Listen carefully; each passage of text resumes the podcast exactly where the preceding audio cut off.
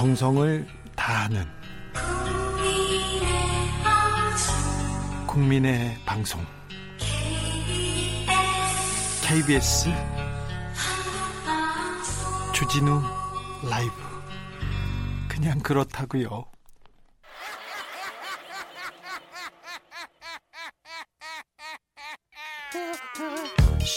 발로 뛰는 기자, 탐구하는 기자, 세상의 질문을 마구 던지는 기자, 기자가 본 오늘의 세상, 기자들의 수다. 라이브 기자실. 오늘의 기자는 KBS 디지털 뉴스부 김기아 기자입니다. 안녕하세요. 안녕하세요. 네. 주진우 라이브에서도 새롭게 우리 김기아 기자가 네. 그렇습니다. 잘 부탁드리겠습니다. 아, 앞으로 잘 해주기 바랍니다. 잘해야 돼 당신이. 그러니까요. 네. 청취율 1위 가져와. 네. 우리 김기아 기자랑은 토요일에 하는 라이브 스페셜도 함께 할 예정이니까 네. 아, 어, 많은 기대해 주십시오. 좀 네. 각오 한마디 들을게요. 그냥 뭐 일주일 동안 주진우 라이브를 매일 뭐 못 들을 수도 있잖아요. 네. 네, 그래서 못 들으신 분들을 위해서 네. 이번 주에 주진우 라이브는 이것만 들으면 된다. 이런 거잘잘 정리를 해가지고 전해드리도록 하겠습니다. 저희가 잘 해보겠습니다. 네. 품위 있게, 품격 있게, 예. 우아하게 해보겠습니다. 네. 자, 김기아 기자의 묻힌 뉴스 브리핑 가보겠습니다. 첫 번째 뉴스는 뭐죠? 네, 고성에서 산불이 나- 나지 않았습니까? 아이고, 네. 근데 이게 사람들이 처음에 엄청 걱정을 많이 했단 말이에요. 네. 작, 작년 4월에 크게 이제 불이 났었기 때문에 네. 그때 악몽이 떠오르면서 이거 뭐 오래 가는 거 아니냐 걱정이 많았는데 네. 의외로 굉장히 빨리 어, 진화가 됐죠. 네. 그래서 이 원인이 뭘까에 대해서 많은 분들이 궁금해하지만 이걸 많이 다루는 기사는 많이 없더라고요. 아, 그러게요. 저도 네. 더- 정- 정말 걱정했는데 자고 일어나니까 불길이 잡혀서요. 참 다행이다 생각했어요. 그런데 이 초봄에 있는 불이 그 세상이 이렇게 건조하거든요. 그래서 불이 잘 안 잡혀요. 그렇습니다. 잡혔다가도 다시 뭐 일어나고 네. 다시 꺼졌다가도 켜지는 그게 산불인데 이번에는 잘 껐습니다. 그러니까 이게 그 불씨라는 게 우리가 주로 이제 진화했다고 하- 하는 게 큰 불을 잡았다고 하는데 잔불 정리를 하는데요. 이게 낙엽이 쌓여 있으면은 네. 한 사흘까지도 간다는 아, 거예요. 며칠간 그래서 잔불 정리를 해요. 그래서- 저 헬기 타고 산불 취재도 했고요. 어. 잔불 정리하는데 삽 들고 다니기도 했습니다. 아, 그렇습니다. 네. 근데 이게 안 이번 가봤구나. 이, 아, 저는 안 가봤어요. 저는 헬기만 타봤어요. 네. 삽질은 제가 안 해봤습니다. 디지털 뉴스부에 있으니까 디지털에 이게 있으니까. 현장에 어, 그렇습니다. 제가 발로 뛸 테니까 알겠습니다. 어, 김기아 기자는 탐구하세요. 잘 제가 팔아드리도록 하겠습니다. 아 이유가 뭡니까? 일단 바람 세기가 이제 지난 작년보다 좀 약하긴 했는데 바람이요? 예 그리고 이제 화재가 이제 예전에는 세 군데에서 나- 났는데 이번에 이제 한 군데에서 났다는 점 네. 뭐 그런 점도 이제 그 중요한 요인 중에 하나인데요. 네. 이번에 진화가 빠르게 이제 지- 진행된 이유는 어, 지난 산불, 지난 고성 산불에서 배운 점 그리고 소방직의 국가직 전환이 한 몫을 했다고 합니다. 그래요? 예. 배운 이게- 점은 뭡니까? 요게 재밌는 게요. 화재가 이번에 알려지자마자 이제 오전 0시 17분에 대응 최고 수위인 3단계를 바로 소방청이 발령을 했습니다. 바로? 예. 이게 대응 3단계가 되면요. 어, 전국 시도에 동원령을 내릴 수가 있어요. 네. 근데 이게 예전에는 그런 동원령이 없었습니다. 예. 예전에는 이걸 협의를 해가지고 이제 야 이 좀 불 크게 났는데 몇 대 보낼 수 있어 이런 협의가 예. 있었거든요. 근데 이제부터는 동원령을 내려가지고 동원령 1호가 내려지면은 당번 소방력의 5%, 2호는 10%, 3호는 20%까지 지원을 해야 되는 걸로 바뀌었습니다. 무조건 네. 그래서 이번에는 동원령 2호가 발령이 됐는데요. 이것 때문에 이제 중앙 119 구조본부 또 다른 시도에서 소방차가 227대, 소방대원이 634명이 바로 강원 지역으로 동원이 된 겁니다. 예. 그다 합쳐서 소방차가 314대, 소방대원이 1,864명인데 보면은 소방차는 외부에서 온 데가 더 많아요. 예. 예, 그만큼 어, 많이 지원이 오게 됐는데요.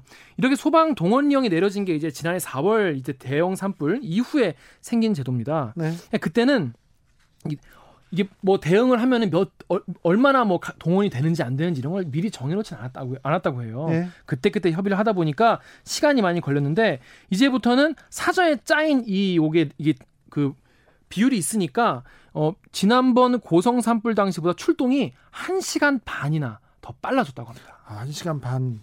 불 앞에서 한 시간 반이면 굉장히 큰 시간이죠. 그 초기에는 더 중요한 시간이죠. 일단 지난 산불에서 뭔가 배웠군요. 그래서 우리가 이번 산불을 잘 대응할 수 있었네요. 네, 잘 활용했습니다. 잘했네요. 네. 그리고 소방직의 국가직 전환이 어, 무슨 영향을 미쳤을까요? 이것도 국가 국가직 전환되면서 달라진 풍경인데요. 이번 고성 산불 현장에서는요, 이 정문호 소방청장이 직접 지휘를 했습니다. 네? 예전에 이제 소방청장은 이제 서울에 있고 각 지역에서 이제 이제 그 소방 서장이나 이 고 본부장이 이거를 이제 맡았는데 이제부터는 소방 기본법이 개정됐어요. 그래가지고 소방청장이 이걸 직접 지휘하면서 다른 곳에 있는 이제 소방차나 대원들을 다 한 번에 지휘를 할 수 있게 된 겁니다. 네. 그래가지고 더 이제 국가적 차원에서 지휘가 빨라졌기 때문에 인력 투입이 더 체계적이고 빠르게 된 겁니다. 아, 네. 서현정 님이 지금 말씀하시는 분 댓글 읽어주는 기자들에 나오시는 분 아닌가요? 목소리가 똑같은 것 같은데요. 맞나요? 사실입니다. 지금도 댓글 읽어요? 네, 그렇습니다. 네, 알겠습니다. 네. 음, 다음 묻힌 뉴스로 가보겠습니다. 네. 다음 뉴스는요. 선거관리위원회 선관위의 뉴스인데요. 네. 이 외유성 출장에 대한 이야기입니다. 아 이거 이거 외유성 출장 요새는 안 가잖아요. 요새 안 가잖아요. 네? 요새 덜 가겠죠. 뭐 제가 뭐 다는 모르니까 네? 덜 가는 이유가 뭐냐면 그동안 국회의원, 공무원 이 외유성 출장 엄청 언론에서 예? 많이 보도도 하고 이제 이거에 대한 지적을 많이 하니까 이 결과 보고서를 이제 홈페이지에 공개를 하도록 바뀌었어요. 그러기로 했죠. 그러니까요. 했죠. 근데 그러다 보니까 이제 이 보고서 올려야 되니까 네. 외유성 출장 일정을 안 잡는 거예요. 대부분 덜. 물론 네, 뭐 네, 무서워졌어요. 그렇죠. 옛날에는요 틈만 나면 많이 갔어요. 그리고 국회 선거 끝나고 국회가 열기 전까지 외유 출장을 세 번씩 갑니다. 그러니까 노니까 할일 네. 없다고. 네. 근데 선거관리위원회는요. 그동안 공개를 안 하고 있었어요. 아니, 자기네들이 공개하라고 해놓고 공개를 안 했어요? 그렇습니다. 선관위만 공개를 안 하고 있었는데 이 관련된 보고서를 KBS가 입수를 한 겁니다. 아이고, 잘했네. 네. 근데 보니까 네. 일단 2018년에 제일 많이 갔는데요. 네. 경북 지역의 선관위 직원들이 열흘 동안 페루를 다녀왔습니다. 페루에서 무슨 선거를 공부하죠? 저도 이제 사실 제가 페루에 대해서는 뭐 아는 바가 많지 않아서. 근데 마추픽추에서 선거법을 연구해야 됩니까? 뭐 그런 게 있으면 또 모르겠는데 일단 직원 역량 강화 연수였습니다. 네. 근데 가 보니까 현지 기관 방문 일정이 열흘 중에서 페루 의회 한 번 간 거, 네. 그리고 한국 대사관 간 거. 나머지 뭐였냐? 방금 말씀하신 공중도시 마추픽추. 그리고 황금의 도시죠. 잉카 제국의 도시 쿠스코. 그래서 잉카 제국의 선거에 대해서 지금 세미나 하고 오셨나요? 뭐 그거에 대해서 지금 연구가 진행되고 있을지 모르죠. 저희가 모를 수도 있어요. 경북의 선관위 직원들이요. 2018년에 네, 10일 동안 페루 가서 네, 그렇습니다. 네. 그리고 경기도 같은 경우에도요. 경기도 선관위 직원들은요. 2017년, 2018년 동일하게 영국, 이탈리아를 갔는데요. 전부 다 관광지를 돌았습니다. 이탈리아에서는 성 베드로 성당과 콜로세움 다녀왔고 영국에서는 국회의사당, 대형 박물관, 버킹엄 궁전을 찾았다고 합니다. 성 베드로 성당에서 교황 교황 이게 네. 선거하는 거 그거 배웠을까요? 그리고 영국의 국회의사당 이거 가면 그냥 여행 코스인데요. 그렇죠. 버키먼홈 궁전에서 거기 가서 뭐 선거랑 아무 상관 네, 여왕을 만났을 리도 없지 않습니까? 그렇습니다. 연수가 아니라 관광이잖아요, 이거. 그래서 이거를 이제 사실 이제 인터뷰를 했어요. 취재 네. 기자가 이게 왜 이렇게 일정을 잡았냐고 하니까 뭐 일하러 간 김에 보고 왔다 이런 거예요. 네. 근데 사실 뭐 지금 이거 들으시는 분들도 뭐 해외 출장 다녀보신 분도 있, 겠지만은뭐 가서 일주일 갔는데 뭐 한 6일 일하고 뭐 마지막 날에 일 잘 되면 뭐 마지막 날에 뭐 어디 구경을 가거나 뭐 아니, 거기까지는 거 기, 까지 가서 하루 이틀 나오면 관광도 개, 해야죠. 그렇죠. 거기까지는 보고 이해, 와야죠. 이해해요. 네. 네. 거기까지 우리가 이제 우리가 사람 사는 사회니까 네. 이해할 수 있다 치는데 그 물어봤어요. 왜 이렇게 관광 일정이 대부분이냐라고 물어봤더니 여기에 대한 성관이의 대답이 너무나 황당했습니다. 뭐랍니까? 취재 기자 깜짝 놀랐대요. 뭐래요? 왜 이렇게 일정 짰냐니까 아 우리가 어, 여행사 패키지 상품으로 다, 다녀오느라 네. 이렇게 갈 수밖에 없었다는 거예요. 사실 다 그래요. 공무원들 연수 외 그거 다 거의 놀러 가는 거였어요. 그런데 어, 외유성 출장이 하도 문제가 되니까 이제는 조금 조금 조심해서 갑니다. 사라진 건 아니고. 네. 그런데 선관위는 선관위는 아직도 뭐 무서운 게 없나 보네요. 아, 패키지로. 근데 이제 또 추가 취재 해보면은 이제 그런 얘기를 하더라고요. 선관위 같은 경우에는 국회의원들이 가장 무서워하는 기관이라고 해요. 음, 그렇죠. 선관위 한번 잘못 찍히면 자기 이제 선거 때 눈에 불을 켜고 보면 어떡하냐 이런 공포가 있다고 하는데 네. 아무튼 그래서 그래서인지 지난해까지 5년 동안 선관위가 국외 출장을 모두 300여 건을 갔는데요. 네. 이 중에 외유성 일정이 주로 대부분인 거가 3분의 1 정도에 달하는 95건입니다. 근데 여기서 보면은 2018년만 따지면은 26개 팀이 갔는데 이 중에서 어, 기관 방문은 거의 한두 건에 불과하고요. 아예 기관 방문도 안 한 경우가 7팀이나 됐습니다. 네. 뭐 우리 공무원들 이런 분들 많았습니다. 아, 이런 보도로 이런 분들 조금 무서워하고 자각하기를 바랍니다. 그러니까요. 그런데 아, 이 양반들 아, 이 분들, 이 분들, 이 분들 선관위 출장 다녀와서 보고서는 썼을 거 아니에요. 그렇습니다. 보고서는 뭐라고 썼어요? 그 보고서를 입수했는데 보고서가 이제 공개가 안 된다고 생각을 해서 그런 건지 정말 내용을 보면요, 뭔 내용이냐면 이번 연수를 통해 새로 알게 된 것에 대해서 보고서를 쓰는데 비엔나 커피 는 잘못된 표현이고 멜랑지 커피가 올바른 표현이다. 이걸 보고서에도 썼습니까? 보고서에 이대로 써 있습니다. 네. 이대로. 그리고 또요. 이승만 전 대통령 프란체스카 여사의 고향은 호주가 아니라 오스트리아더라. 아니 오, 스트리아 오스트리아예요. 근데 이, 본인은 오스트레일리안 줄 안 거일 수도 있죠. 아 본인이 본인은 잘못 안 거일 수도 있죠. 본인이 잘못 알아놓고 이걸 보고서에다 써요? 그렇습니다. 이것도 국민의 세금으로 네. 이런 어, 오스트리아까지 가가지고 이런 네. 거를 알아오셨다고 합니다. 게다가 뭐 표절도 표절도 많이 하시고 뭐 이런 이렇게 엉망으로 쓴 보고서가 대부분이라고 하는데 근데 이제 선관위는요 올해도 어, 이런 직원 역량 강화 국외 연수에 2억 4천만 원이 넘는 예산을 배정을 해놨습니다. 2억 4천만 원. 네, 올해는 어떻게 가실지 한번 지켜봐야 될 것 같습니다. 네. 아무튼 국민의 세금으로 가는 연수인데 앞으로 좀 더 알차게 다녀오시고 보고서도 좀 그니까요. 오스트리아 이런 거 말고요. 그러니까. 다른 내용 쓰셨으면 좋겠습니다. 여기까지 할까요? 네. 지금까지 기자들의 수다 KBS의 김기아 기자였습니다. 감사합니다. 고맙습니다. 봄날님이 이런 의견 주셨어요. 국회의원들 이런 거 감사하라고 세금 주는 건데 국회의원들께서 이 외유성 이 그 역량 강화 외유성 국외 연수에 이렇게 2억 4천만 원 배정하신 거예요. 장병욱님 고이 늦둥이 막내 아들 어느 날 갑자기 대화가 안 되더라고요. 왜 그런지 영문을 몰라 한참 고민과 걱정으로 하루하루 지내는데 원인이 게임이군요.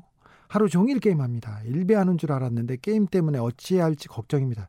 게임을 못하게 하면 안 됩니다. 그냥 못하게 하면 안 되는데 아, 고등학생 아들이 대화가 안 된다. 저도 음, 마음이 좀 아프네요. 네. 고등학생 아들이면 사춘기 지나면 말 안 하거든요. 저도 부모님하고 얘기 안 했거든요. 그런데 아, 부모된 사람으로 걱정이 됩니다. 그래도 조금씩 조금씩 다가가서 말을 걸어야 됩니다. 말을 걸고 얘기하고 그래야 됩니다.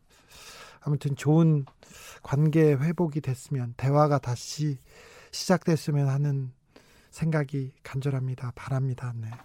기도하겠습니다.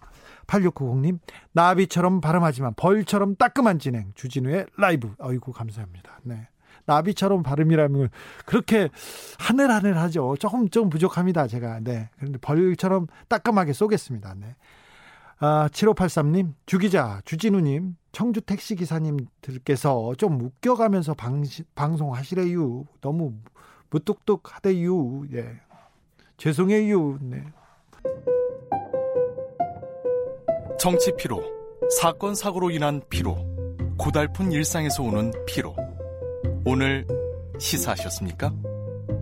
경험해 보세요. 들은 날과 안 들은 날의 차이. 여러분의 피로를 날려줄 저녁 한 끼 시사. 추진우 라이브.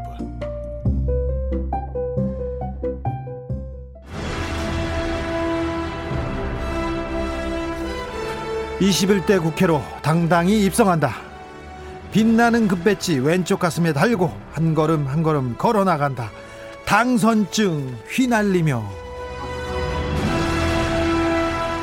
21대 국회의원 당선자 만나는 시간입니다. 정치란 인생에 대한 것이다. 이런 말을 하셨어요.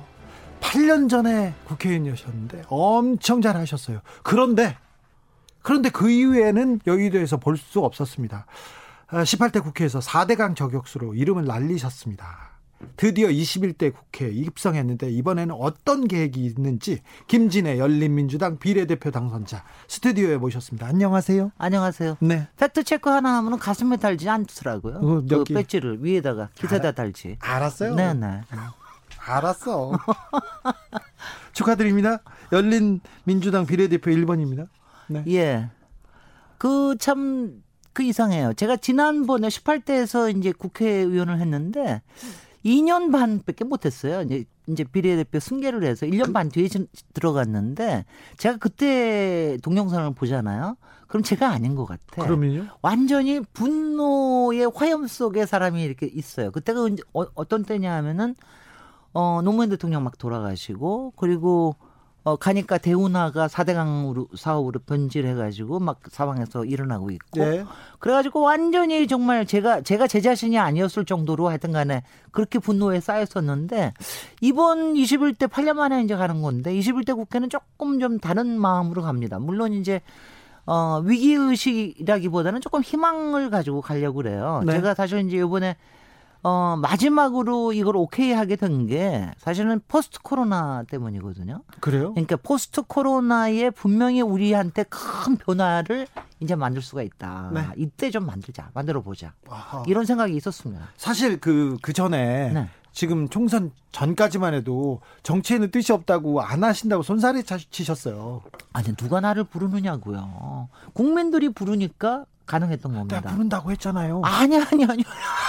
그때 그래서 제가 조준호 선수가 왜 이런 소리를 하나 그랬는데 열린민주당은 이번에 가장 특이한 게 열린 공천이에요. 국민들이 추천하고 또 그분들이 순위를 정하고 그러니까 저를 잊지 않고 또 그동안 활동도 많이 있고 그러니까 아마 잊지 않고 좀 저를 불러주셨던 것 같아요. 그래서 좀 떳떳합니다. 네, 네. 2년 반 활동하셨다는데 그때 굉장히 좀 아, 활동이 활발하셨고 큰 족적 남기셨어요. 그리고 4대 강에 대해서 아무도 얘기 안 할 때 기술적으로, 건축학적으로, 환경적으로. 아, 그 네. 이건 좋았어요. 왜냐면 제가 제가 갔을 때는 이제 대우나 예산 따가고 되게 끝나는 분위기였어요. 네. 근데 이제 거기서 다시 문제 제기를 하고 아무도 그러니까 얘기 안 할 때. 민주당 안에서도 저 뒤에서 뒤통수가 맨날 뜨거웠었어요. 왜요? 아니 왜냐하면 그거 그렇게 좋아하시지 않는 분들도 계시거든요. 음, 그래서 이제 앞뒤로 이런 거 하면서 근데 이제 제가 사실은 제 인생의 도시건축가로서 항상 생산적인 일을 해, 해놓, 해온 사람인데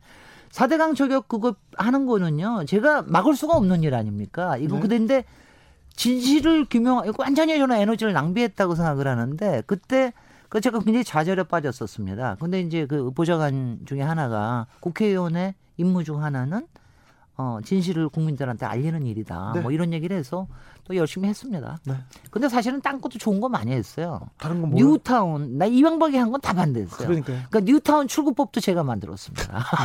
알았어요. 네, 네. 이미 이명박과는 다 싫어. 네, 네. 알겠어요. 도시 건축학 박사, 도시 건축학자로서 이재용 부회장의 사과 기자회견은 어떻게 생각하세요?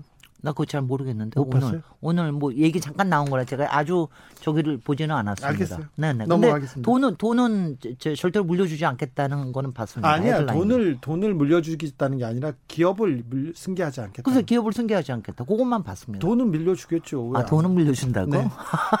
요즘 열린민주당 상황은 어떻습니까? 열린민주당은 제가 가장 따끈따끈한 뉴스를 하나를 가지고 오면은 풀어야죠. 오늘 6 시까지가 네.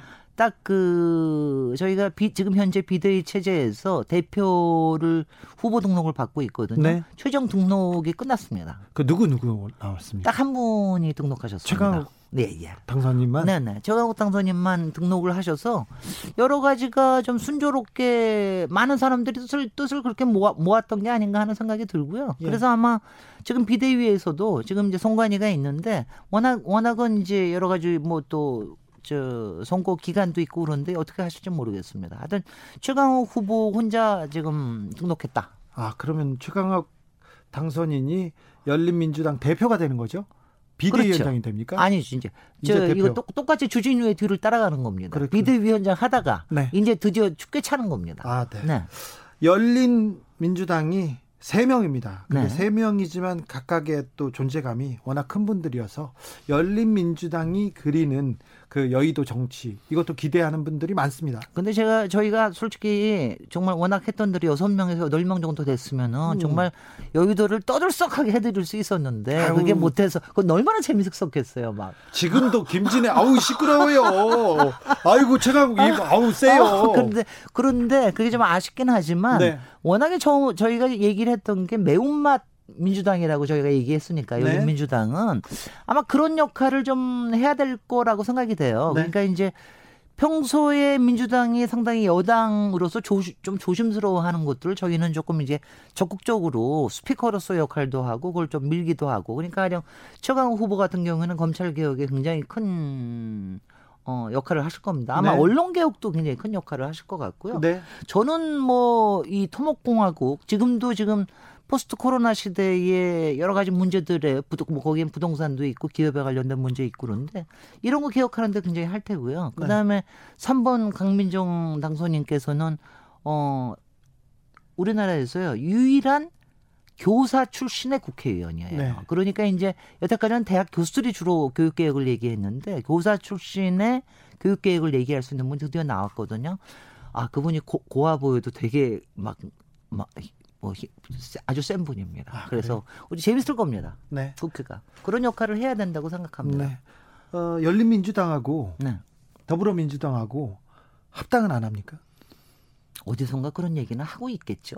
그죠? 하고 있어야죠. 어디선가 아니 그러니까 그런 얘기는 종가에서는 네. 그런 얘기가 온갖 시나리오들이 돌아가고 있기 때문에 분명히 얘기가 되고 있을 테고요. 다만 지금 이제 선거를 치른 지도부들 특히 이거는 민주당에서 먼저 뭔가 나와야 되는데 선거를 치른 지도부가 아직 그대로 계시기 때문에 내일 이제 원내대표가 신임 원내대표가 뽑히고 네. 그리고 이제 8월 달에 또 신임 지도부가 뽑히고 뭐 이러면 또 여러 가지 변화의 또 모멘텀이 생기지 않을까 이런 생각은 하고 있습니다. 네. 근데 그 뭐 이렇게 하고 있는 게 전혀 아닙니다. 아, 그래요? 아니 정치력을 좀 발휘하셔야지. 아니 뭐 아니 그러니까 이거 한 가지는요. 저희가 만약 이제 저희가 전당원 투표를 거쳐서 대표를 확인 저 결정을 해야 되기 때문에 아직 최강욱 대표가 된 건 아니거든요. 네. 근데 최강욱 대표를 만약 하시게 된다면 저는 이 세 명 있는 데에서 원내대표를 해야 됩니다. 아, 그렇지 네. 않아요? 아무래도 제가 그리고- 재선이니까. 그 재선이고 재선이니까. 그리고 국회에 대해서 경험해 본. 분이 김진애밖에 없어요. 그러니까 가서 국회 개혁에 대한 얘기라든가 그다음에 이제 딴 당의 원내대표 만나 가지고 뭐 이제 뭐 이제 살살살살 뭘 하기도 해야 되고 근데 뭐 이런 겁니다. 김진애 당선자께서 살살살살 그건 잘안 아니 이거는 되잖아요. 압니다. 이 세상에 모든 걸 이루려면은 네. 강하게 밀고만 나서는 안 돼. 어떤 때는 유혹도 해야 되고, 어떤 때는 설득도 해야 되고, 어떤 때는 위협도 해야 되고, 음. 네. 뭐 그 언론 플레이도 해야 되고 그렇습니다. 그러니까 그런 여러 가지들을 어 제가 잘 구사합니다. 평소에 이런 모습을 못 보셨죠? 보여 보여드릴게요. 아이고 네. 알겠어요. 네, 소소한 냉국님 네. 일당 100입니다. 300명 보냈다고 생각할게요. 이분은 민주당 열린민주당 지지자인 것 같습니다. 네, 열린민주당의 지지자들이 네. 제가 보면은 저희가 150만 지지를 받았는데 150만 표몇 받았어요. 표가 받았어요. 아, 그러니까 네. 아니 그 이거를 찾아서 12번째 가가지고 찍, 찍었으니 오죽한 사람들이라는 말이죠. 네. 저는 저는 이게 바로 매운맛 민주당이라고 생각하는데 상당히 이제 민주당의 핵심 가치가 음. 좀 이제 항상 좀 야성이 있잖아요. 네. 저희가 야성이 있고 그다음에 뭔가 진취적이고 도전하고 뭐 이러는 게 있잖아요. 그런 후보들이 우리가 많았기 때문에 이렇게 뜨겁게 지지를 해줬는데 지금도 그게 있다고 보고요. 그래서 저는 솔직히 저희 열린민주당 우리 당선자도 그렇고 후보들도 그렇고 항상 당원이 제일 무서워요. 그다음에 네. 지지자들이 이제 워낙 뜨겁게 지지를 해주, 해주시고 그렇죠. 저희하고 완전히 감정이입을 하시거든요. 네. 그러니까 굉장히 그런 점이 부담스러우면서도 용기가 나기도 합니다. 그렇죠. 네. 네. 가장 무섭죠. 가장 무서워요.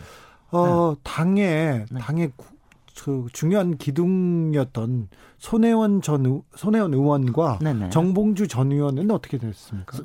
두 분 최고위원님들은 이번에 선거가 끝나고 난 다음에 음. 저희가 세 석밖에 안 되니까 저는 사실은 신생정당으로 세석 맹문은 기적이라고 보는데 네. 우리가 워낙 좀 많이 올라갔던 기대보다 못하게 됐으니까 두 분이 최고위원회에서 일단은 좀 물러나시고 네. 비대위 체제로 가는 게 좋겠다. 그래서 이제 비대위 체제로 간 거고요. 저희가 이제 정식으로 지도부를 구성을 하게 되면은 어, 당연히 뭐 고문이라든가 여러 가지 저희가 모실 수 있는 게 있지 않아요. 그래서 네. 그런, 그런 부분에서 역할은 계속 해주셔야죠. 왜냐하면 이 당이 창업주라고 하는 게 이게 보통 일이 아니거든요. 이게 뭐 오너십이 아니라 그 책임이 분명히 느껴지실 거예요. 그래서 같이 어, 할 그렇죠. 겁니다. 어, 당을 네. 만드는 것도 그렇고 네.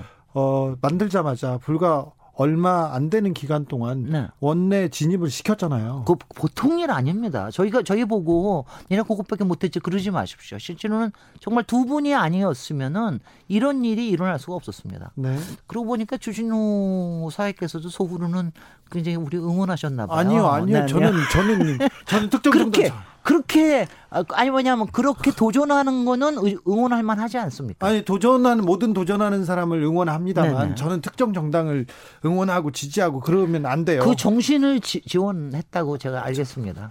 네. 그런 소리 하지 마십시오. 네, 저는 저는 네. 네. 어, 저기 KBS 주진우 라이브 진행을 네. 공정하게 하고 있습니다. 네. 하려고 합니다. 노력하고 있습니다. 어, 우리 김진애 당선인은 그럼 어, 상임위는 어디로 가나요? 국토위에 가서 몇 가지 어? 아, 몇 가지 지금 부분에 뭐 대해서 고민이에요. 어, 뭐? 어디 제가 원하는 데를 보내주지도 않으려니와 원하는 대로 가셔야죠. 주특기가 있는데. 아니 그래서 이제 그 그러지도 그건 잘 잘 모르겠어요. 지금 이제 법사위 교육이 국토위를 안 보내준다는 얘기가 있으니까 지금은 그 그럼 법사위, 여당에서. 국토위 이렇게 네, 원하시니까. 그게 교육위가 이제 제일 1순위죠. 네. 근데 이제 저는 솔직히는 뭐 다른 것도 여러 가지를 뭐 정하고 저기 당선자도 그렇고 굉장히 여러 가지를 하실 수 있는 분이라서 저희가 어떻게 될지 몰라요. 저는 솔직히는요. 요새 요새 같아서는 기재위에 가서 네.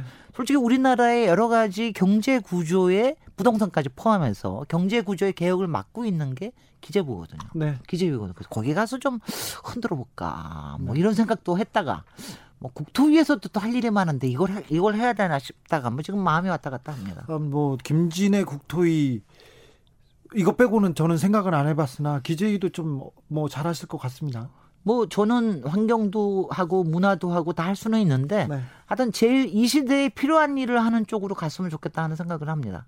아 국회에 들어와서 네. 이번 국회는 내가 뭐 반드시 이것만은 하겠다 이렇게 생각하신 거 있습니까? 이거는 있어요. 지금 솔직히 20대 국회에서 꼭 해주면 좋겠는데 네. 일하는 국회법 네. 이제 제일 처음으로 해야 되는 제일 처음 만약 20대 국회에서 안 해주면 그 국회 개혁으로 해서 제일 처음으로 해야 되는 게 이- 일하는 국회법이고요. 그 안에는 국회의원 국민소환제라든가 이런 게 꼭 들어가야 되고 저희의 열린민주당의 1호 공약이죠. 그런데 이제 제가 이거는 꼭 꼭 해야 되는 게 혹시 전세 사, 사는 소름을 아시죠? 아, 저, 전세. 전, 전세 살죠. 네, 전세 계약 전월세 계약 갱신 청구권이라는 게 있어요. 그게 그런 뭐죠? 거야. 그러니까 2년 살고 그냥 쫓겨나는 게 아니라 네. 더 4년, 8년 이렇게 살 수 있게 해주는 네. 그거 하고 그 다음에 임대료 상한 제한제 같은 거 네. 이게 솔직히는 제가 있었던 18대부터 여태까지 계속해서 12년째 못 하고 있습니다. 그때 말씀하셨던 거 아닌가요? 맞아요. 그때도 그때도 얘기했는데 못 했고 20 19대도 못했고 20대도 못했는데 20대는 더군다나 이게 민주당의 1호 공약이었어요. 아, 그래요? 1호 입법 아니었는데도 못했어요. 근데 그뭐 쪽수에 밀려서 못한 거죠. 근데 그거는 어 21대에는 꼭 해야 되고요. 이거는 뭐 민주당에서 열심히 해서 해야 된다고 생각이 되고. 네. 어, 개인적으로 뭘 해야 되고 거는 제가 얘기를 안- 얘기 안 할게요 여기서 여기서 왜요? 너무 미리 약속하면 어 너무 저거 저거 하는 거 그- 지금 이제 얘기하는 하나는 게 해주세요. 어, 말하면 하시는 분인데 그러니까 약속을 많이 하셔야죠. 아니 그러 그러니까 안 하려고 아니 그러니까 하나는 아니 그러니까 우리 하셔야죠. 당이 응. 여러 가지를 약속을 한 게 있습니다. 국민 국회의원 국민 소, 주민 소환제라든가 네. 그다음에 언론에 대한 징벌적 손해 배상제라든가 네. 뭐 그다음에 저는 또 저기 하는 게 제가 도시재생의 전문가 아니에요. 네. 근데 도시 재생과 이번에는 농촌 재생을 엮어서 좀 하고 싶다는 생각도 하고 있어요. 예. 그러니까 농촌이 지금 굉장히 피폐해가고 수축해가고 그러는데 이걸 어떻게 재생할 것인가. 지금 농촌은 이제 잘 잘 안 되고 있습니까? 이- 안 되고 있습니다. 예, 이런 것들. 그다음에 제가 사실 저기 하는 거는 그 건설 산업의 가장 큰 문제가 계약에 관련된 거거든요. 네. 여러 가지 안전 문제라든가 이런 거. 그래서 저는 국가계약법을 통째로 좀 한번 이렇게 들여다보고 싶은데 그러려면 기재위 가야 되거든. 아, 네. 아, 그러니까 이거를 어떻게 해야 되나 고민 중이에요. 아무튼 아무튼 여의도로 가서 정, 국회의원이 네. 되면 일 잘할 사람이 몇 명 꼽으라면 몇 명이 보이는데요.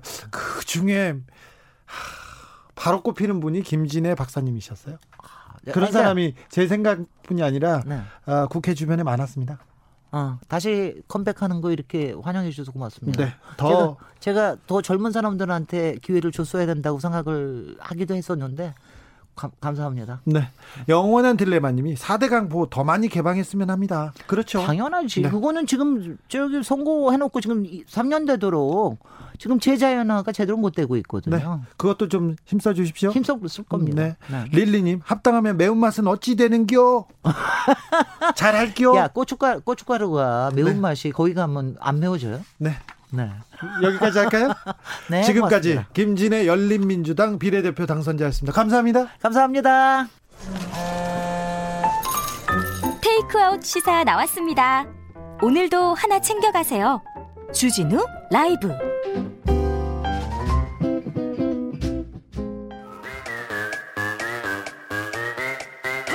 모두 정숙해 주십시오. 재판 5분 전입니다. 재판부 입장하고 변호사들 들어왔습니다. 사건 번호 0506. 그럼 오늘 재판 시작합니다. 함께할 두 변호사 소개하겠습니다. 양지열 변호사 출석했습니까? 네, 양지열 나왔습니다. 박지원 변호사 출석했나요? 네, 출석했습니다. 네, 주진우 라이브 오늘 본격적으로 시작하겠습니다. 네. 왜 이렇게 묘하게 웃으세요? 묘하게 웃으세요. 아니 그 전까지 비대위 하다가 네. 주진우 라이브 하면 좀 아. 부끄러워요 아직은. 아유, 뭘 그런 걸 가지고 어쩐지 부끄러워하세요. 오늘 이 들어오면서 네. 비대위 간다니까 네. 갸우뚱하더라고요. 저기 출입 출입하는 데서. 아 그래요? 예. 네. 비대위가 이제 없어졌군요. 알겠습니다. 축하드립니다. 네. 아닙니다. 네. 잘하세요. 네, 잘하겠습니다. 네.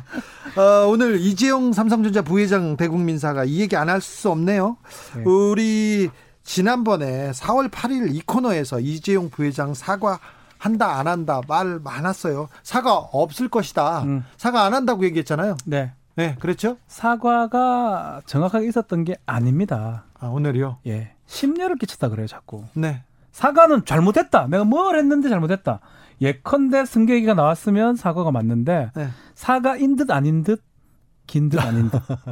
사과 사과 한다고 안 한다고 했잖아요. 그렇죠. 아니 그러니까 이렇게 얘기를 했어요. 법과 윤리를 엄격하게 준수하지 못했기 때문입니다. 이거는 법과 윤리를 준수했는데 엄격하지 못했다는 얘기인가요? 아니면 법과 윤리를 준수하지 않았다는 얘기일까요? 그리고 전반적으로도 사과는 박 변호사 가 음. 얘기한 것처럼 과거의 잘못을 인정하는 게 전제로 되는 건데 주로 얘기는 앞으로 잘하겠다는 음. 얘기가 그렇죠. 더 많았어요. 네, 앞으로 안 하겠다. 그러면 그럼 과거에 잘못했던 걸까? 어, 경영권 승계와 관련된 부분에서도 정말로 승계와 관련해서 어떤 물론 재판이 걸려 있다라는 그렇죠. 것을 인정을 해야겠지만 직접적으로 인정한 건 사실은 고민 없고. 많이 했을 거예요, 아마. 고민 많이 했는데 예. 지난번 방송에서 저희 세 사람이 뭐라고 했는데 음. 사과는 없을 것이다 얘기했을 때 저는 할 거예요 할 거예요 하면서 했는데 그때 변호사님들이 아, 이유 여한을 막론하고 심려 끼쳐서 죄송하다 제가 얘기는 안 하고 저희가 어, 그렇게 어, 얘기를 그렇지. 예. 이유는 얘기하고 사과는 제대로 안 하듯 사과인 듯 아닌 듯한 사과를 할 것이다 이렇게 네. 얘기했는데 네. 그대로 됐습니다. 기술적인 그렇잖아요. 방법이죠. 음. 어떻게 딱 보면. 이렇게 네. 얘기하잖아요. 논란을 일으키지 음. 논란이 생기지 그렇죠. 않도록 하겠습니다. 논란이 생겨 죄송합니다. 사실 그 이재용 어, 부회장 검찰 수사가 임박했습니다. 곧 소환됩니다. 삼바 관련된 거죠. 네. 예. 삼성물산과 에버랜드의 그 합병 문제에 대해서 음, 합병도 그렇고요. 네, 이거는 합병은 승계를 위한 승계를 위한 불법적 과정이 그렇죠. 드러나는 과정이 있고요. 그다음에 정준영 판사가 음. 지금 진행 중인 뇌물 공여 사건의 음흠. 판결도 눈앞에 와 있어요. 두 개 다 같은 맥락이에요. 네. 하나를 인정하고 하나를 인정하지 않는 그런 말은 논리적으로 맞지 않고요. 정준영 판사가 요구하는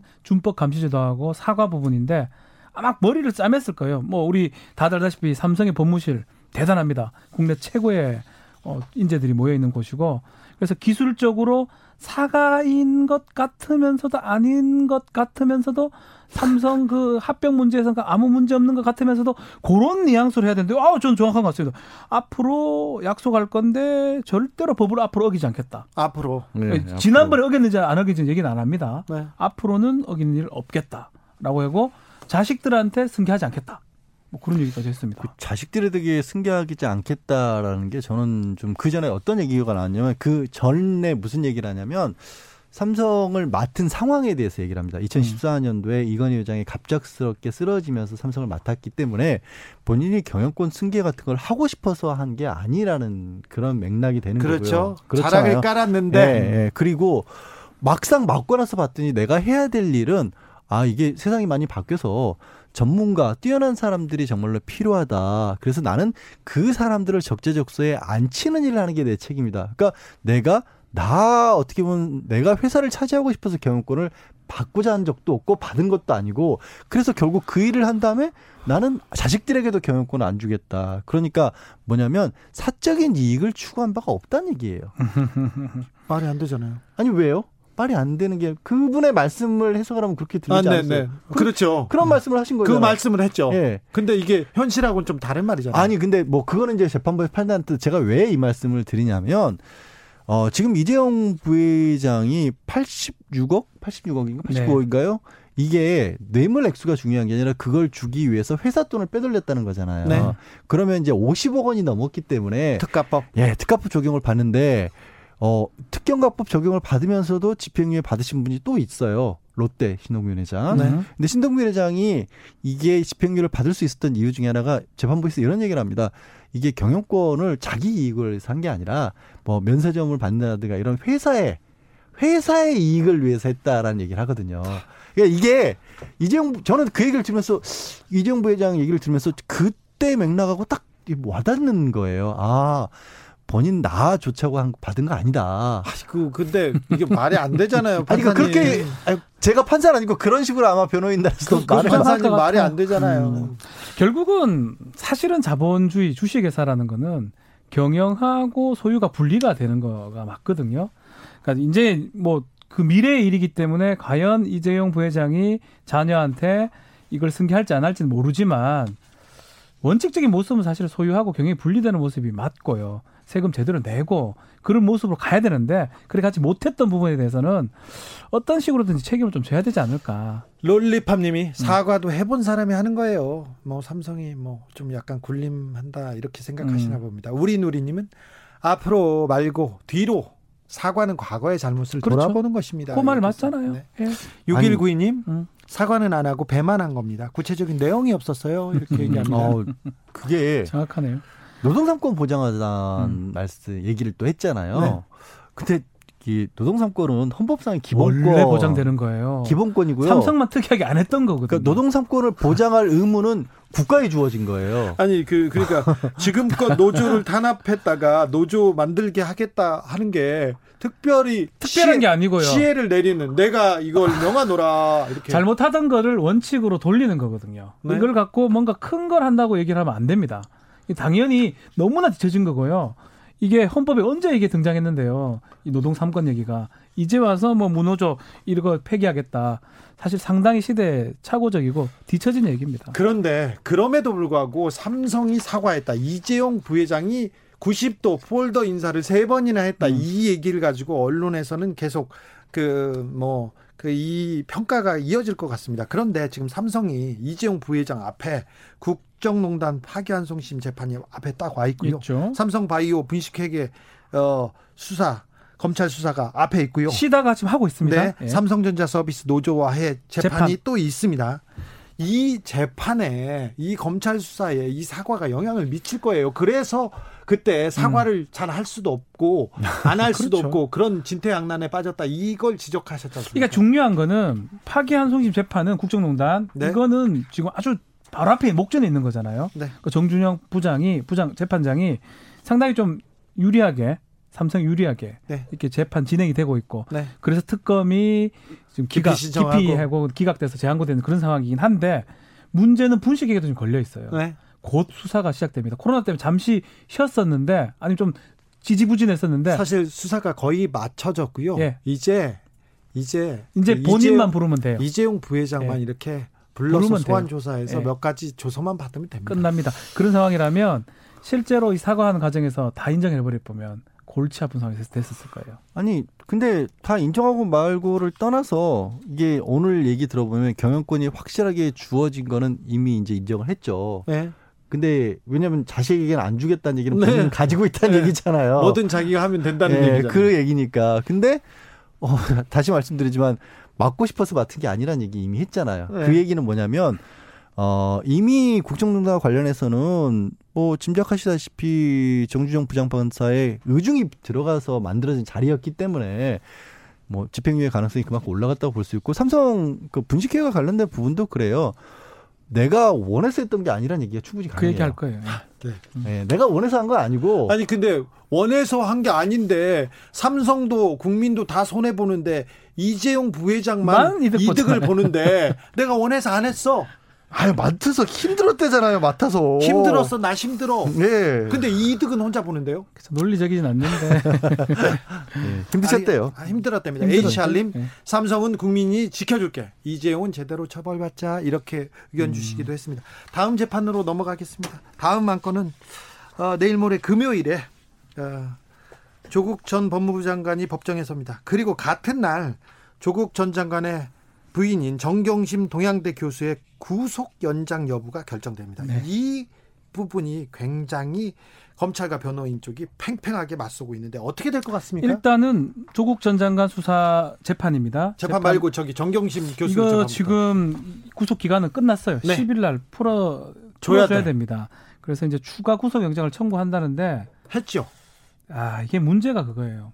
사실은 별건일 가능성이 높아요. 이제껏 드러내지 않고 있다가 6개월 지나면 써먹으려고 뭘 가지고 들고 갖고 있었다. 있다가 네. 구속 기간 연장시키려고 하나. 그래서 원칙적인 모습으로 돌아가면 그게 엄청 크거나 아니면 기소 이후에 뭔가 발견된 증거로 된 사안이라면 영장이 발부될 가능성이 있지만 그게 아니고 이미 갖고 있는 거를 기소 안 하고 있다 나중에 지금 했다 그러면 재판부 그걸 안다면 추가로 저는 발부해 줄 가능성 좀 낮아 보인다고 생각이 검찰이 들거든요. 아직도 호주머니에 숨겨놓은 카드가 있을까요? 아니 여기 나오는 미공개 정보 이용이나 차명 주식 거래나 증거인멸 교사 같은 경우에는 사실 여- 이전에 여러 번 얘기가 나왔던 거고 네. 공소 사실에 좀 겹치는 부분도 있어 보이거든요. 네, 그래서- 그러면 이걸 갑자기 다시 별개의 범죄로 모르겠어요. 본다라는 음. 거는 거기에 무슨 이제 국고 보조금 같은 음. 거 받은 거 이런 것도 이제 국가를 상대로 한 횡령이다 이런 얘기들도 음. 나오는데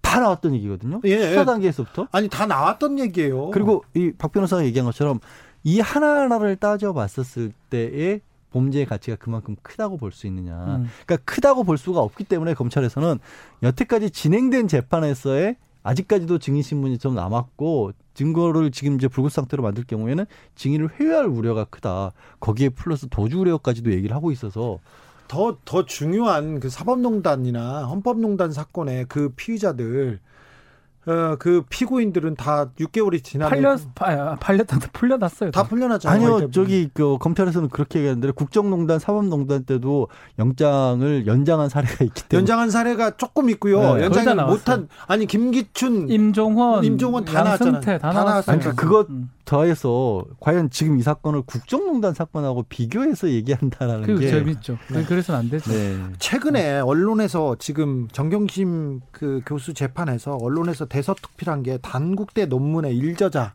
음. 논문 기여도가 있냐 아니냐 이 얘기인데 이 내용은 검찰이 기소한 공소 사실이 아니에요. 기소 없어요. 사실에 없어요. 없어요. 맞아요. 그러니까 지금 검찰이 장황하게 설명하는 이유가 범죄 좀 예단을 갖고 야 이거 봐라 저 어린 애가 뭐 어린 학생이 무슨 일저자냐 이렇게 얘기를 하는데 이거는 사실 이 범죄 행위에 들어가지 않는 이 사안이에요. 얘기는 하면 사실 안 돼요. 사- 안 되죠. 안 되는 얘기를 계속 반복되고 있고 결국은 검찰의 언론 플레이라고 볼 수밖에 없고요. 근데 언론도 저는 좀 조- 조심해야 되는 게 공소 제기가 안 된 거예요. 안된 네. 거는 더 이상 뭐 언급할 필요하다면 언급하지만 언급할 필요가 없는 내용이거든요. 그래서 제가 지금 얘기하는 건데 조금 그렇잖아요. 이거는 조금이 아니라 많이 그렇습니다. 아니 그 논문과 관련해서는 좀 잘 많이 안 다뤄진 얘기가 오히려 논문을 지도했던 교수가 그 교수가 법정에서 주장한 거예요. 음. 검사의 어떻게 보면 강압에 못 이겨서 그렇죠. 한 얘기들도 많았다라는 얘기를 해서 좀 많이 논란을 일으켜서 저는 그 부분이 굉장히 크게 다뤄질 줄 알았거든요. 보도가 안 돼요, 근데 그- 우리 말은 아니 그게 언론 잘 아시잖아요. 왜 네. 그러세요? 저는 언론은 객관적으로 진실을 보도하잖아요. 이런 그쵸? 내용들은 검찰 조사 결과하고 법정에서 진술하는 거하고 다르고 뭔가 압박 때문에 진술을 그렇게 진술서 작성했다. 이런 얘기가 지금 나와야 되는데 그런 내용 빠져 있거든요. 그러니까 나, 나 그렇게 결론이 아니더라도 그런 얘기가 법정에서 나왔다는 것 자체가 게. 굉장히 사실 논란거리가 돼야 되거든요. 그렇죠. 예. 네, 맞. 네, 네, 지금 양 변호사님이 중요한 지적하셨습니다. 음. 같이 살자님이 기억이 안 나는데 정 교수는 왜 가둬둔 거죠? 구속된 이유가 뭐죠? 기억 뭐 엄청 많죠.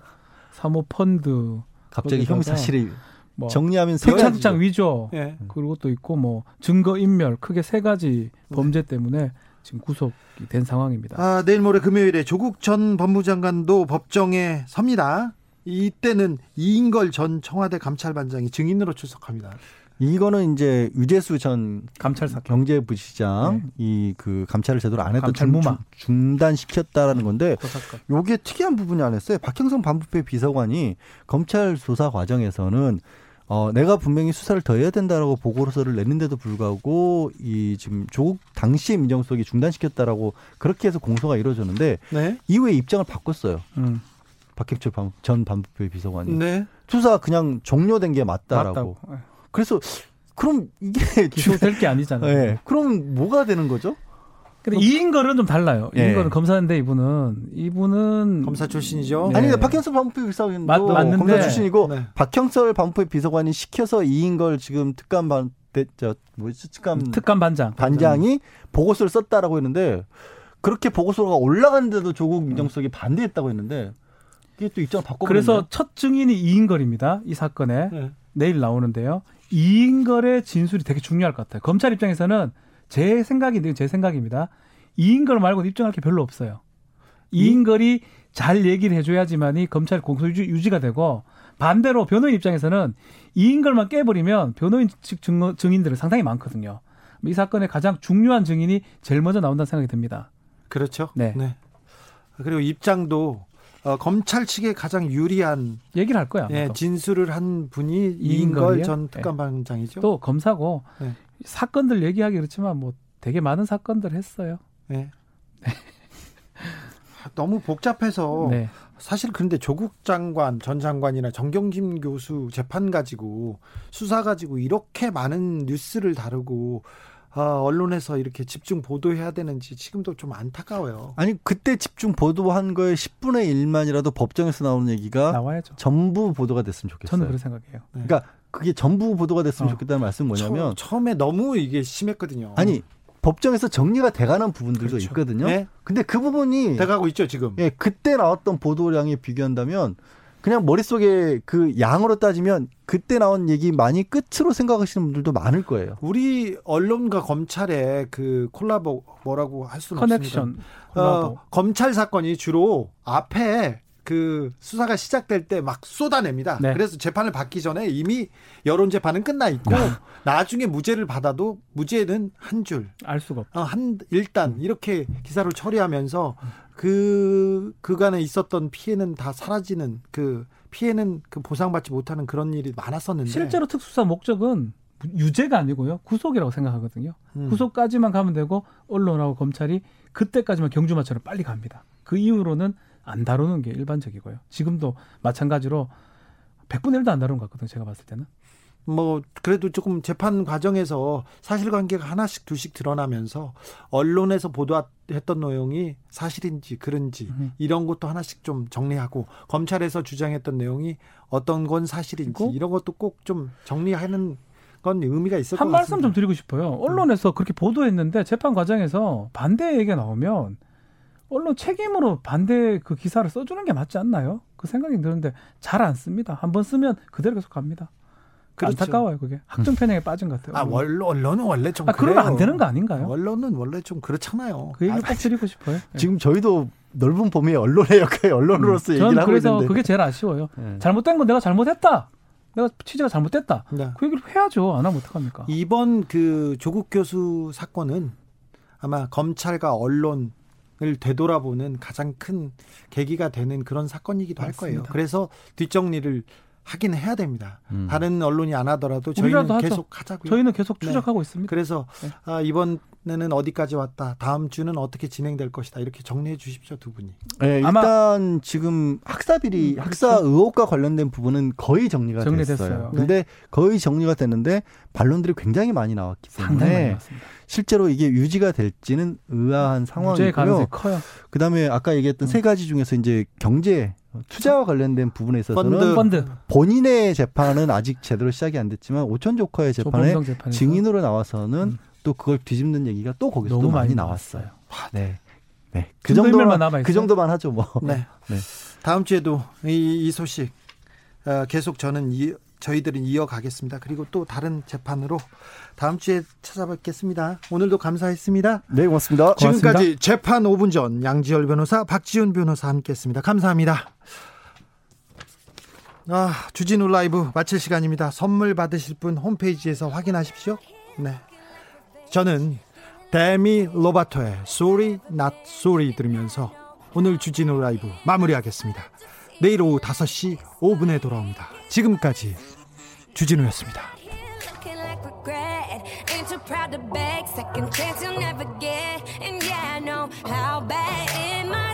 to see me like this, but it gets worse. Not payback is bad shit, and baby, I'm a baddest. Stop playing with a savage. Can't have this, can't have this. And it'd be nice for me to take it easy.